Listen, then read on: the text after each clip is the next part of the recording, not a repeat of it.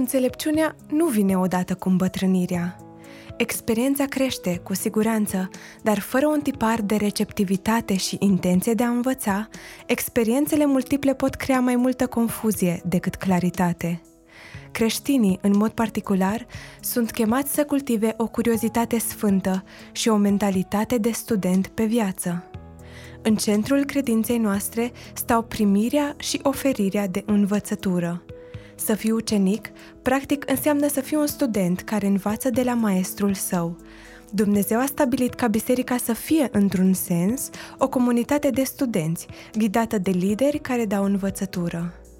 Întrebările importante sunt ce avem de studiat și cum vom face aceasta. Răspunsul la prima întrebare este că obiectul studiului nostru este persoana și lucrarea lui Hristos. Nu învățăm doar informații noi, ci cunoaștem chipul lui.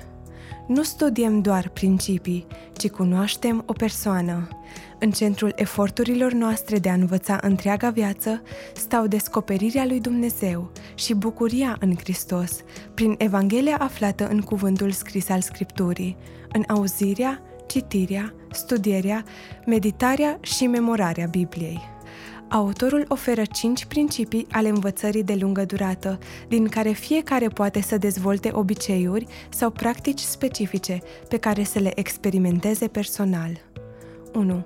Folosește surse diverse de învățătură.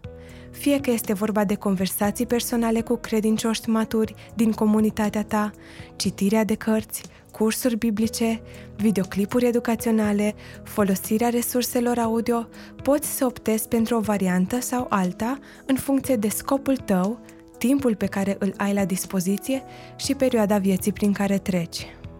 2. Creează spațiu și răscumpără timpul.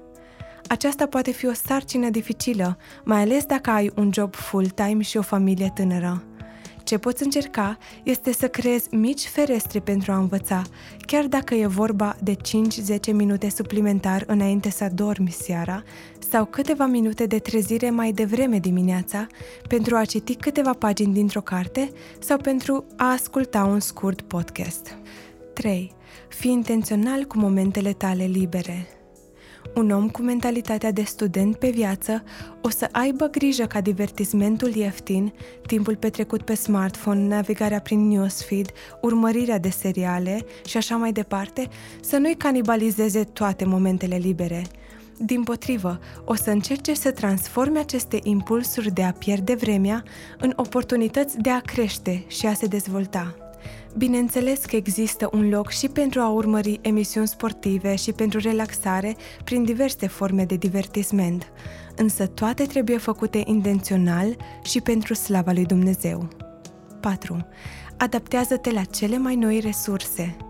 Dacă în trecut un învățat se recunoștea după mărimea bibliotecii, în zilele noastre acestea au fost înlocuite de biblioteci virtuale, cu e-books, cu educație online, cu podcasturi și social media.